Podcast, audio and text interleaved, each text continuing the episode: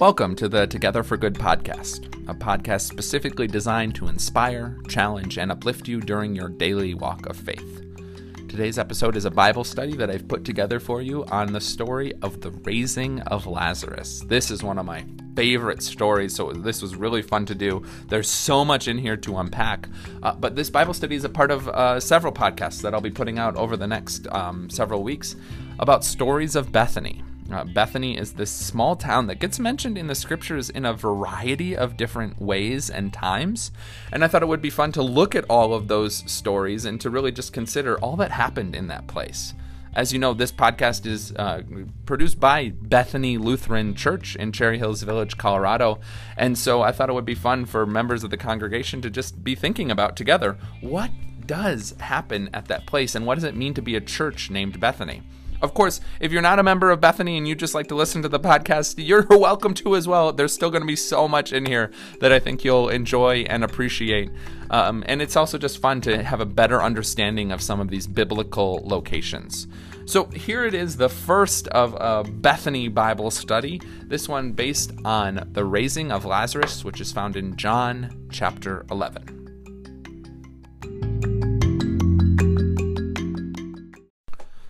Well, friends, do we have a Bible study for you today? This is part of a series that we're going to be doing on the stories of Bethany. As we think about all the things that happen in this small little town near Jerusalem. And most of you who listen to this podcast are members here at Bethany Lutheran Church. And so it's interesting to just think about what it means to be a church named after this town. What happened in that town? Today we get to do one of my favorite stories the raising of Lazarus. This is in John chapter 11. And we're going to basically read the entirety of John chapter 11, just about. At least the first half, it's a long chapter. Um, because there's just so much details and context. I won't go verse by verse um, at least not at first. That's what I usually do on these Bible study podcasts, but we're going to try and get into it, do it in more chunks since it is a longer passage. But there's so much good stuff there, we've got to see it all. Uh, so open up those Bibles. This is John chapter 11, and I'll just start by reading you the first 16 verses, and then we'll talk about it. Now, a certain man was ill, Lazarus, of Bethany, the village of Mary and her sister Martha. Mary was the one who anointed the Lord with perfume and wiped her, his feet with her hair. Her brother Lazarus was ill. So the sisters sent a message to Jesus Lord, he whom you love is ill. But when Jesus heard it, he said, This illness does not lead to death. Rather, it is for God's glory, so that the Son of God may be glorified through it. Accordingly, though, Jesus loved Martha and her sister and Lazarus, after having heard that Lazarus was ill, he stayed two days longer where he was. All right, let's stop there. Just go with this chunk. So, Bethany is a town that's in close proximity to Jerusalem. It's not. Uh, it, it's very nearby. It's definitely a smaller town, and it's a place where Jesus often goes to rest and for for respite. You know, all of the crazy stuff really happens in Jerusalem. That's the big city, the the center of religious life, and so sometimes Jesus just needs to get away from it all. He goes to Bethany, and we also learn that because he spent time there, he's built some powerful relationships with a guy named Lazarus, with Mary and her sister Martha, and there's many other stories about Bethany about Jesus Jesus' interactions with Mary and Martha. And even John, in his writing of the gospel, kind of gives us some of those details to help us connect the dots. He's like, Remember, Mary was the one who anointed the Lord with perfume and wiped his feet with her hair? Yeah, and she's got a brother, and his name is Lazarus, and Lazarus is ill. So Jesus has a deep relational connection to this family that lives in Bethany. And John wants us to know all of that because really these deep relational connections are a big part of John's gospel as a whole, a part of how John wants us to see and understand Jesus. Jesus was fully human and had deep human connections, and yet also the whole of John's gospel is about God's deep connection with us how the Word becomes flesh and dwells among us so that God can be closely related and connected to people like you and me. So we see all of that just in these first few verses, a lot of these details of John's gospel being pulled out. And what happens too is that in John's gospel, he often mentions later events. He assumes that people already know the details of the story. And so the way that he writes it isn't always chronological. It's oftentimes um, just thematic. I think that's the best way to put it. And so, since John is assuming that people know the whole story, he can kind of make different connections and allusions throughout his writing. John's gospel is probably the gospel that was written the latest, the, the furthest out from Jesus' actual life. And so there's been several generations where people have been able to develop their own uh, understanding and grasp of the Jesus story. And so that's just important to keep in mind. We often know the details of all the stories because we've heard it read in church so many times. And so that's kind of the context for when John wrote his gospel himself was he knew that people knew the story and so he could kind of jump ahead and add some other details and make connections for some of the people.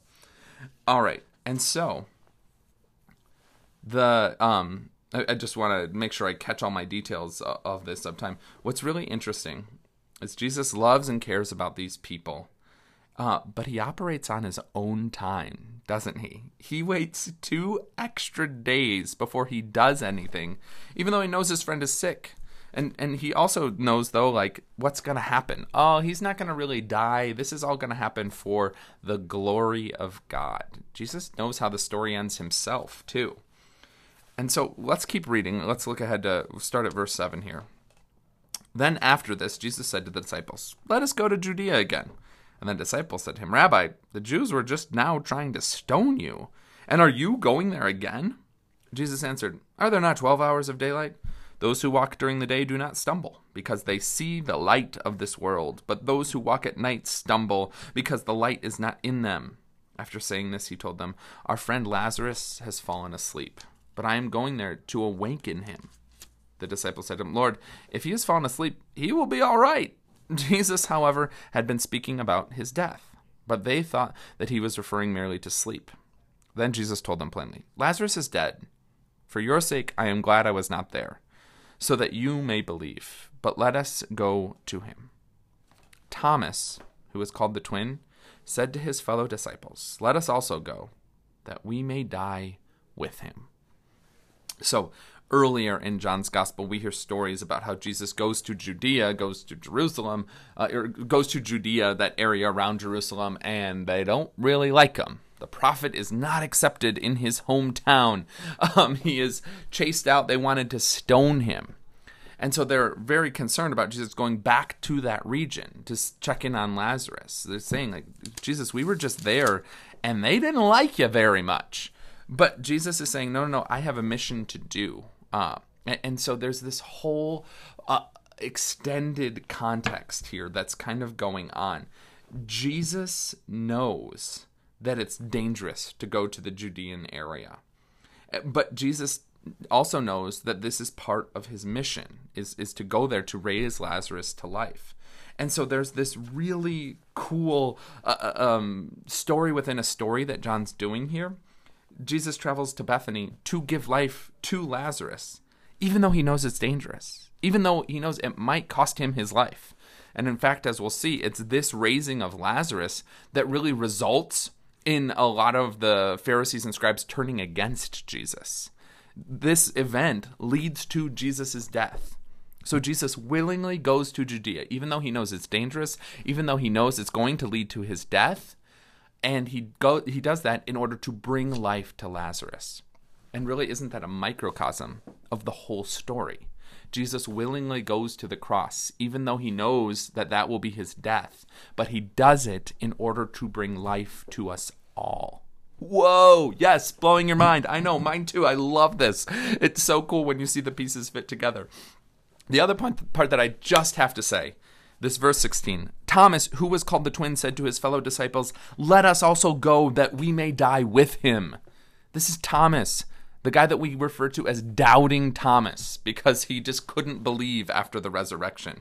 We never remember his act of bravery here in chapter 11. We don't call him brave Thomas or courageous Thomas, the man who was willing to die with Jesus.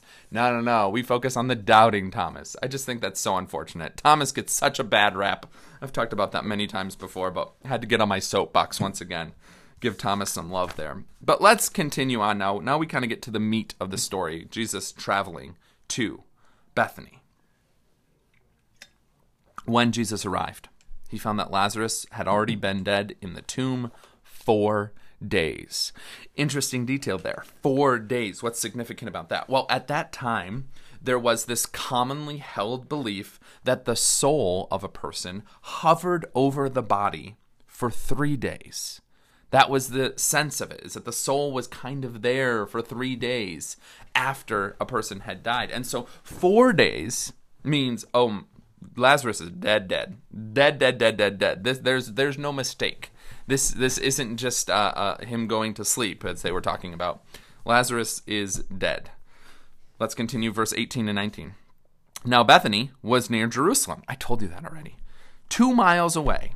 And many of the Jews had come to Mary and Martha to console them about their brother. So we're once again reminded of the proximity to Jerusalem. And, and, Jerusalem is, again, the religious hub. Everything happens there. And so there would be a lot of good Jews in the area. And one of the common uh, practices, still in Judaism today, is a practice called sitting Shiva. And so if someone dies and you are a friend or a family member or part of their religious community, it's common practice to go and sit with the family. And that's it. It's I think it's very wise and very holy. Uh, death is something so dramatic and unexplainable uh, something that we as humans who continue living just can't fully wrap our mind around. And, and we know this. We see this at funerals all the time. Uh, people just are at a loss for words. There's no good way of explaining all of our emotions. And so in Judaism, all you do is you just go and sit. It's a ministry of presence. You don't say anything. There's there's no words to say. There's nothing to do. I mean, if the person wants to talk, you talk. But if you just are to sit there with them and be present, that's enough. And so there's this practice of sitting Shiva, I believe it's for a full week, if not longer, where there's just a community of people that, that sign up to be there with you, to sit with you in the grief, to hold that space together. And so we see that that's kind of what's happening here. The, the people were going to Mary and Martha's house to console them about their brother, to sit with them and to be with them and this is at least four days out already you know so they, they continue with this practice um, for many days. Now let's go on to verse 20 when martha heard that jesus was coming she went and met him while mary stayed at home. So notice that martha is the active one and mary is the one that hangs back this mirrors what we know about their personalities from that famous Mary and Martha story. Martha is the one in the kitchen getting everything ready, and Mary is just sitting at Jesus' feet. And Martha becomes indignant because Mary is just uh, not doing anything and not helping. Jesus, you know, has a whole conversation with them about that. And so we see this element of their personality play out again. Martha's like, What? Jesus is on the way? I'm going to go have a talking to with him. And she leaves, and Mary continues to sit Shiva at home. It's really interesting how uh, John pulls those personality patterns through in this story, just in that little verse. But so we get to verse 21. Martha said to Jesus, Lord, if you had been here, my brother would not have died. Notice that Martha complains. She's upset. And that's also, I think, important to affirm that it's okay to be upset with God. It's okay to offer prayers that are prayers of grief, prayers of frustration, or even anger. God wants the full scope of our emotions brought into that relationship. And, so if you're feeling frustrated about something or upset, yeah, it's okay to share some prayers of complaints. To say something like Martha did Lord, if you had actually been here, my brother would not have died. That's all a part of our connection and relationship with God. Let's continue reading. But even now, I know, Martha said, that God will give you whatever you ask of him. Jesus said to her, Your brother will rise again. Martha said to him, I know that he will rise again in the resurrection on the last day. So, in this little passage, too, we also see from Martha incredible acts of faith. She offers a confession, confidence in the hope that Jesus brings for the future. I did a podcast about this recently, a Bible or a, sermon about this recently about how God's got a plan. Like there's a future that we can look forward to with hope. Martha exemplifies that here. Even though she's angry, even though she's frustrated and grieving, she still has this deep well of faith and confidence that in the future, on the last day, that Jesus will be able to put everything back together. We continue with verse 25. Jesus said to her, I am the resurrection and the life. Those who believe in me, even though they die, will live, and everyone who lives and believes in me will never die. Do you believe this? Martha said to him, Yes, Lord. I believe that you are the Messiah, the Son of God, the one coming into the world. So in John's Gospel, Jesus makes many, I believe it's seven, of these I am statements. I am the resurrection and the life, he says here. Here's why that's significant. This this phrase "I am," uh, we, we gloss over it. We probably don't think about it very much critically. But if you go way back to the book of Exodus, Moses has an encounter with God in the burning bush, and Moses says to God, "What is your name?" And God responds, "Yahweh," which means, "I am that I am." So the name of God is I am. So all of these I am statements are actually extremely loaded. They are Jesus articulating the fact that he and God are one. This is a big theme throughout John's gospel. John really wants to hammer home that Jesus and God are one, that the Word was God and the Word was with God, and then the Word became flesh and dwelt among us. This is all part of what John wants to really hammer home. And so these I am statements further exemplify that. Jesus is speaking the name of God. I am the resurrection and the life. And so he's speaking, he's saying the, he is God, and yet he's bringing more uh, a character to our understanding of, of what God is like. So he mentions God's name and then adds details the resurrection and the life. For Jesus to be the resurrection, that means that a person's future is not determined by death, but by their faith in Jesus and his future promises. For Jesus to be the life means that our present, this life today, is determined and directed by our faith in Jesus. So, in this statement, Jesus is pulling together the present and the future and saying that he is the Lord of all of it that all of it is connected and brought into the reality of God. And notice, too, that Martha comes to understand this. She offers a confession about who Jesus is. And, and this is not nothing. Uh, a lot of the times throughout all of the Gospels, people are trying to figure out, like, who is Jesus exactly? What's going on here? And there's very few moments where people make distinct statements about the character and the personality of Jesus. There's very few times where people come to understand that Jesus is God. And yet that's exactly what happens here in verse 27 is Martha makes a confession, a statement of faith. You are the Messiah, the Son of God, the one coming into the world. So she understands and affirms Jesus' statement that I am the resurrection and the life. Remember, that's Jesus making a statement about his divinity and and what the character of God is like, and then Martha affirms it, saying like, "Yes, I believe this. I have come to see this with my own eyes and my own experiences, and I affirm what you are saying, Jesus, and I trust in what that character of God can do in this situation." Whew so many good things. I told you this is such a good a good story. There's so much in here. Uh, continuing on with verse 28. When Martha had said this, she went back and called her sister Mary and told her privately, "The teacher is here and is calling for you." And when she heard it, she got up and quickly went to him.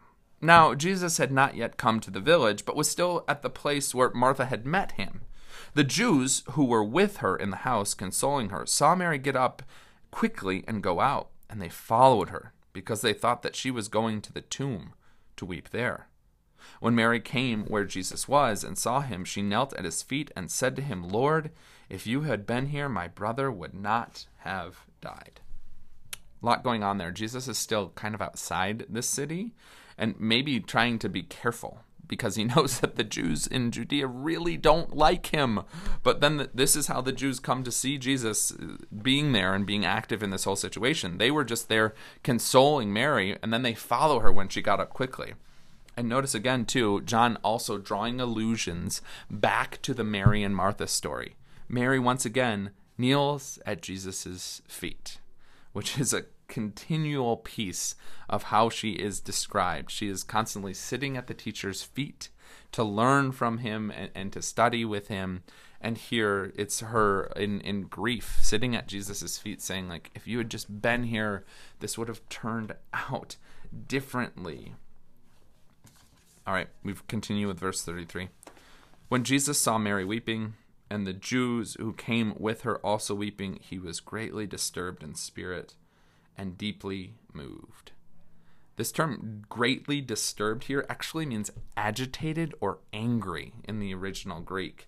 Jesus is upset by the powers of death that are at work in the world. I think that's an important point. God does not cause death, God is not on the side of death. God is deeply disturbed, agitated, and angry by the presence of death at work in the world. That's a message of extreme hope, too. Just as frustrated and, and, heartbroken as we are by the death that we experience in this lifetime, we know that we believe in a God who feels the exact same way and who is doing everything to stop it and to give us promises that extend beyond the power of death. We continue with verse 34. Jesus said, Where have you laid him? And they said to him, Lord, come and see. The word you here, where have you laid him, is in the plural, meaning that Jesus is speaking to a crowd. This is not him speaking to Mary, um, because it would otherwise it would be in a in a different form. But it's the plural form of you, and so that gives us a sense too that there's a decent number of people here. You know, the Jews who were consoling Mary have come with Mary, and so now there's a crowd that's gathered that's going to witness this miracle about to take place. We continue at 35. Jesus began to weep. That's it. Verse 35. Jesus began to weep. Fun trivia fact for you. John chapter 11 verse 35. Jesus began to weep is the shortest verse in the entire Bible. Wow, we found it. That's awesome. but what I love about that short verse, I could do a whole sermon on this short verse. It shows that Jesus acknowledges that Jesus that even though he knows that Jesus let me start over. Even though Jesus knows that he has power over death, and we saw that earlier in the passage. Jesus knows how this story is going to play out. Even though Jesus knows what the future holds, he still bears the pain and the bitterness of those losses. And I think that that's true for us as well. Even though we might be people of faith who have great confidence that in the end God puts the whole world back together, that, that in the end we will be with our loved ones again in the resurrection, even though we know all of that, it doesn't make the the pain and the struggle of the current moment any less harsh. Jesus knows that too. Even though Jesus knows exactly how this story is going to play out, he still is emotionally moved by it. He was such a real human being who was constantly sharing in the emotions of others, having real emotions himself. And so, for you to know it is okay to grieve, it is okay to struggle and to doubt, um, and and to, and to not fully grasp the the power of the resurrection right now when you're struggling with something yourself. Because frankly, that's even how Jesus felt when he knew he was about to raise Lazarus from the dead. He was still deeply moved, angered, and agitated, and weeping over the loss of his friend Lazarus. Okay, we continue with verse 36. So the Jews said, See how he loved him. But some of the Jews said, Could not he who opened the eyes of the blind man have kept this man from dying? Jesus is, yeah. Jesus is still displaying anger and emotion about the presence of death within all of this. And the Jews are not totally on board with it. They're a little you know continually bickering trying to understand. This is all john tends to portray the jews in this group um, in really negative light throughout. And so they're playing that role again here.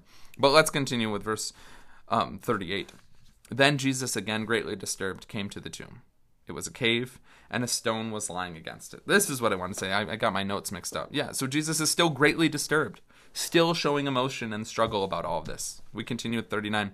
Jesus said, Take away the stone. Martha, the sister of the dead man, said to him, Lord, already there's a stench because he's been dead four days. Jesus said to her, Did I not tell you that if you believed, you would see the glory of God? Martha is the one who confessed back in verse 27 that Jesus could do anything, that he was the Lord, the Son of God. And she still, though, has assumptions about death. And so Jesus is going to surprise even her that's a lot of what this story is about. I keep coming back to that is that we can be people of faith who have confidence in the future and yet still have questions and struggles in the current moment, especially when we're facing deeply emotional, tragic situations. So we go to 41. So they took away the stone. And Jesus looked upward and said, Father, I thank you for having heard me. I knew that you always hear me, but I have said this for the sake of the crowd standing here so that they may believe that you sent me. This verse is the first time in the Gospel of John that Jesus directly addresses God as Father. It's tying together at this moment Jesus and the power of God active in him on earth. This is not a magic trick from Jesus, it is God actively at work through Jesus. That's what that prayer is all reminding us of. And this is all a big part of John's overall point in the gospel. The power of God was active and at work in a human being named Jesus. Verse 43. When Jesus had said this, he cried out with a loud voice, Lazarus, come out. The calling of Jesus is what Lazarus responds to. Just as we're called to new life by the voice of Jesus, Lazarus was called to new life by the voice of Jesus. I think that's so cool. There's a, there's a whole sermon in there that Jesus calls us by name into a new way of life. That's what baptism's all about. That's what happens here with Lazarus in a very real, literal way. Verse 43. When he said this, he cried with a loud voice, Oh, I just read that. Lazarus, come out. And the dead man came out his hands and feet bound with strips of cloth, and his face wrapped in a cloth. And Jesus said to them, Unbind him and let him go. Lazarus is called the dead man. The dead man, thus highlighting exactly what has just taken place. It really hammers the point home. The dead man came out. That's a really big statement. and Lazarus is still wrapped in the grave clothes showing that death still has a, some sort of hold upon him. And it's true. Uh, what we never hear about, but what we know to be true, Lazarus died again someday. Absolutely. And so it's really interesting to, to recognize that the power of death still does have some hold over us in this lifetime, in this moment. God's power is ultimately greater, but as we've been seeing all throughout, the struggle with death is something that we continue to face. And so Conversely, though, when Jesus rises from the dead later in John, in John chapter 20, the grave clothes are left aside because that miracle indicates that death has no hold. It's these very interesting parallels that John writes in. Lazarus is still bound in the clothes of the grave, but Jesus is not. The, we're specifically told in John chapter 20, verse 6 and 7, that the grave clothes are left aside so that that resurrection of Jesus is where our ultimate hope and power rests in, in, in a victory over death at the end of days.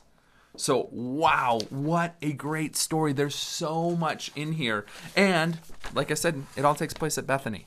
And so I think it's cool for us as a church to think about our name and to realize that that was a place where Jesus was deeply emotional and, and real about the struggle of death and the pain that that causes. And yet, Bethany is a place where Jesus revealed a hope that extends beyond it.